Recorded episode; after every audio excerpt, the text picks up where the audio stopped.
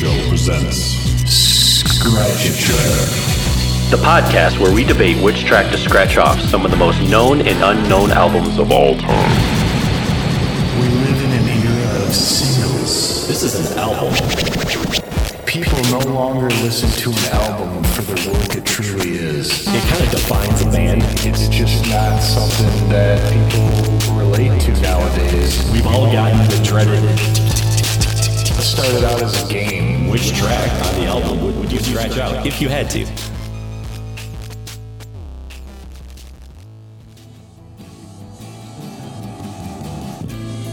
Hey everyone, welcome to another exciting episode of the Scratch the Track podcast presented by the Dude and Grim Show and co-produced by Mr. IVEST. I am the dude. And I am Grim. And today we are going to do something that we're going to start as a bit of a tradition, I hope. And we are going to talk about our favorite winter albums. Tis the season. Yeah. So um, uh, we're each going to take five and see five. if we have to maybe bring some of our honorable mentions into the list due to a tie. I don't know. I don't know if we'll have time. So, with that, Yeah. dude, number one winter album. Number one winter album. So we did do the fall albums. Yep. This was we, with our pumpkin spice lattes. I think this is more gingerbread latte kind of season here. I was thinking a Ginger bourbon s- drink, but yeah. Ginger s- snap. but hey, and if you Um, check out the fall ones, that would be probably a good time to go ahead and. Like, subscribe, and comment below. So the first couple here, I think, are sort of obvious. Um, this is one I know that is near and dear to both of our hearts, Mr. Grimm, and I do have it on vinyl, and that is the classic "Wish You Were Here." Can I just see the Um, real cover? I mean, No, because it's going to take too long. to oh, okay. That's what she said. Well, I wish Uh, I, maybe we can do the thing like we're shaking hands on fire. Sort of like that. I do like uh, but yeah, I chose chose "Wish You Were Here." I mean, I, I, Pink Floyd to me, and that sort of kind of darker, more introspective sort of music is something I really associate when it comes to to winter uh, winter albums. Dude, like driving you in know- a car when the snow's falling will welcome the machine is just like ripping. Yeah. Yeah, I get it. Yeah, oh, And, man, and even the just- beginning, those little synth drops, if you turn up Shine on Oh. You Crazy Diamond, they're like little Crazy Diamond. snowflakes, man. Oh, totally. Yeah. That's exactly what it is. Exactly. So, all right. What do you got, Grim? What's your first one? For my first one, um, it may surprise you. I wish I had this on vinyl. I don't. I probably have the CD back somewhere. But, um, and this is not probably the one you would think, but that is Embryonic by the Flaming Lips. Interesting. Yeah. Okay. Now I'm sure that you would have thought Yoshimi, but to me, Yoshimi is more associated with springtime, like in the morning of the magicians, like as the snow is Yeah, melting. the or birds. Eh, eh, and- Yes. Yeah, the birds chirping and that kind of stuff. Yeah. Yeah. So embryonic to me though, I, I don't know. Maybe it's because that's when I started listening to it, but to me it is just Yeah. it's real like kind of desolate and just out there. Sure. Yeah. No, I, I could definitely see that one. I think the one memory I always have with Yoshimi is when we were driving back from spring break in that snowstorm and we were listening to Yoshimi. But So, then it was like that. probably we were coming out of it during the morning of the magicians, and that's you know, Magicians. I, pretty much. That was that was a rough. I one. don't know. I don't know. We don't know yet. Um, number two is also another one that's fairly obvious, and that is Radiohead's Kid A. Um, again, a lot of darkness, a lot of introspective. The, dude, stuff. the imagery of the mountains. and the imagery. I mean, that's look at. I mean, you really Yeah. can't get more than that. Um, and that's kind of when I know you and I really started getting into them was probably late fall and that. Yeah, that I feel like it came out earlier, but yeah, that's the time. And, Yeah. and dude, like, um, I also feel like uh, the for some reason with the sounds in the song "Kid A," I can just it's like you can feel the snow coming down, and it Yeah, reminds me a little bit of the Nutcracker um, of the Dance of the Sugar Plum Fairies, Yeah. just the way that you know, and and that's definitely a winter thing. So winter, definitely. All right, what do you got? Well, at this point, I'm going to have to blow the siren um, because that, my good man, was my next one. I have the double Oh. seven incher, but Kid A was my next one. So with that in mind, I'm going to head then and and kind of call an audible there. Okay. And my next one then would be Polygondwanaland by King Gizzard and the Lizard Wizard. Dude, it's just you know what I'm saying. It has a lot of Yeah, darkness does. and a lot of, uh, you know. It does. It goes to those places. The crumbling castle. Oh. Like, man, it's just Dude. It's it's a phenomenal phenomenal album. Yep. Um, we should also take this moment. Obviously, you've already Like, liked and subscribe, and comment below. but uh, definitely let us know. You know, one like what your guys like albums are. Do you have ones you gravitate towards, like sort of seasonally? Because I know for us, Grim, the fall really seemed to be more acoustic. Oh, kind yeah. of driven. Oh, and- yeah. right. And Winter's this one almost seems- kind of weirdly electron. You know, they like there's other uh, for some Yeah. reason, and I don't know why. But my next Yeah. one will contradict that very statement. Though. Yeah. Yeah. There's, you know, there's a, there is that electronic feel, maybe a little more space and stuff. But that's when I Oh, do gravitate towards the Pink Floyds and the Oh, yeah. Radioheads. and, Really you know, I mean, dude, I. I could have picked Dark Side. I think Animals we've talked about. I know. Metal even. Like there's just Yeah. certain albums that, I mean, just really go with that. Adam The next Hart, one- mother, cousin. Ooh, Atom Heart Mother. The next one we have actually done a scratch a track episode on. Oh, boy. And it may not be an obvious one, but when I first heard it, it was wintertime, and that is actually the Shins Wincing the Night Away. I almost put that one on my honorable mention list, and I totally get why, especially with um, Black Wave for first- some reason. Oh, okay. Black See, to me, the Wave. first the first song. too, Yeah, the like, first, yeah, sleeping lessons, yeah, for sure. But um, the story of that is is that it was over like Christmas break or something, and Jake Perry had like a bootleg copy of it before it even got released, and we, we listened to it like over Christmas. And, That's uh, so sweet. I just kind of associated with with that. Yeah, Um, sure. You know, I will say with the songs, what is it like Australia? yeah, so I know what um, you mean. th- those are a little summery because dude. they are Enough of them are dark enough where I think it. yeah, the second half of the album is pretty Mm-hmm. pretty slow and, and dark.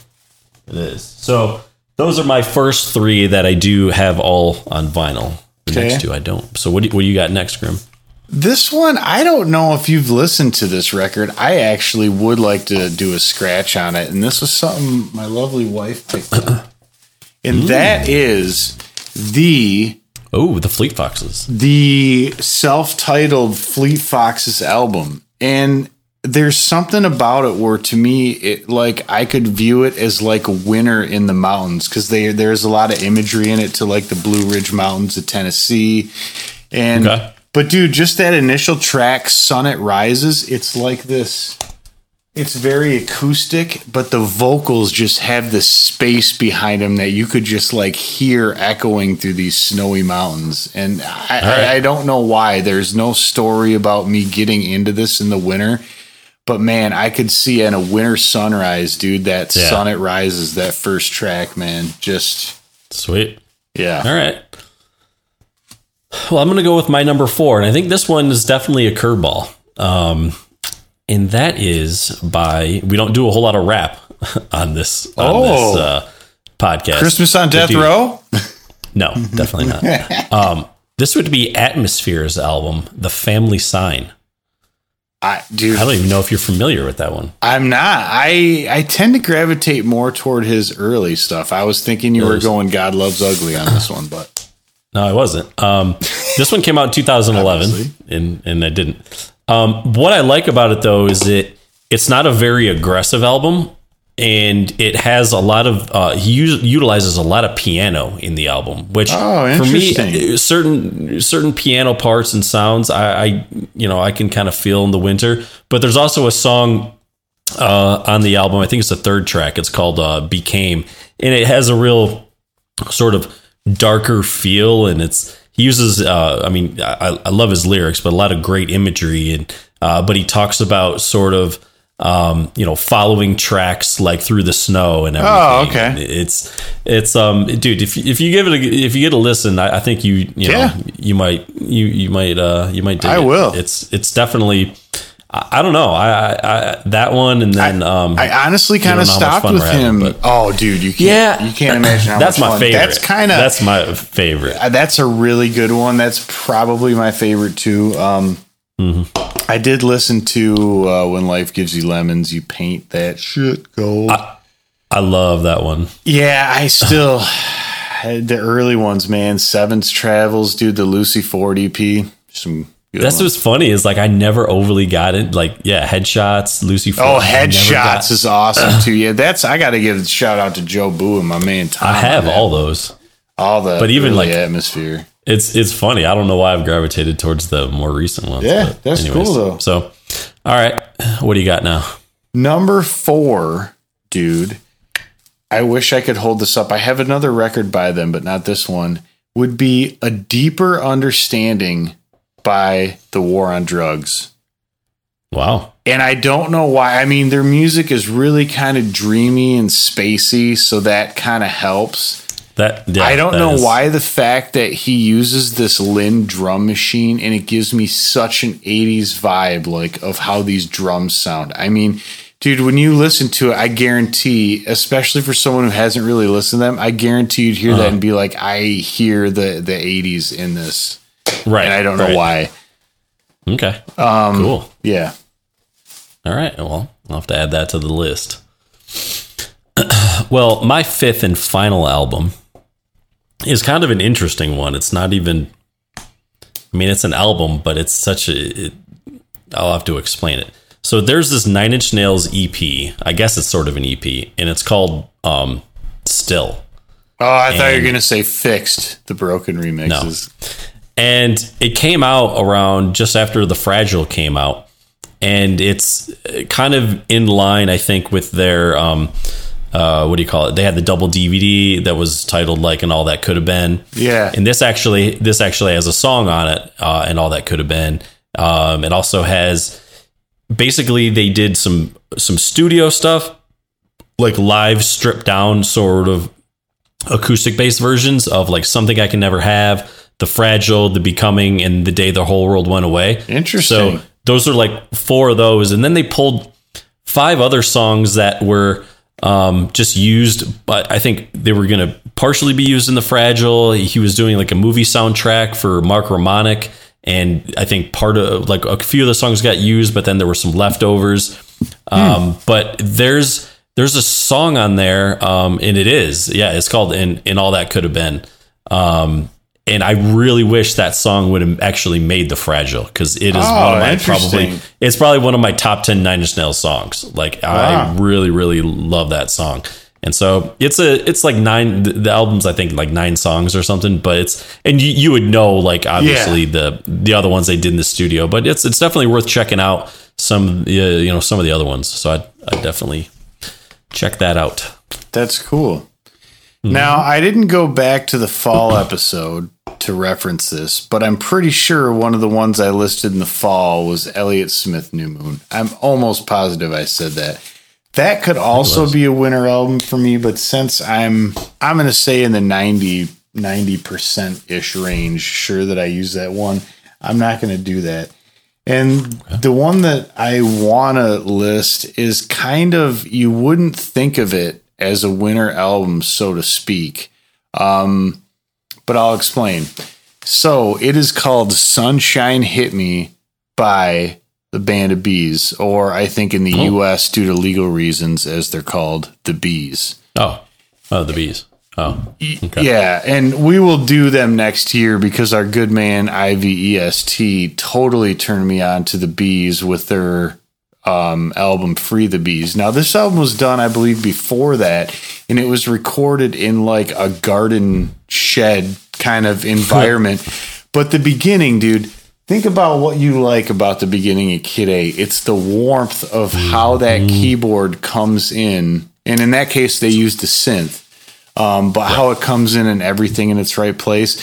Dude, this has like a similar beginning, but it's done on a Rhodes piano, which is also incredibly warm. And there's Yep. and some of the songs have more of a warm weather vibe to them. There's kind of like a reggae song in there and stuff. No and way. to me, All that's right. almost like in the winter when you're like kind of just longing to get in the sun for a little bit. But then Mm-hmm. a lot of the other album is really kind of spacey and I like it.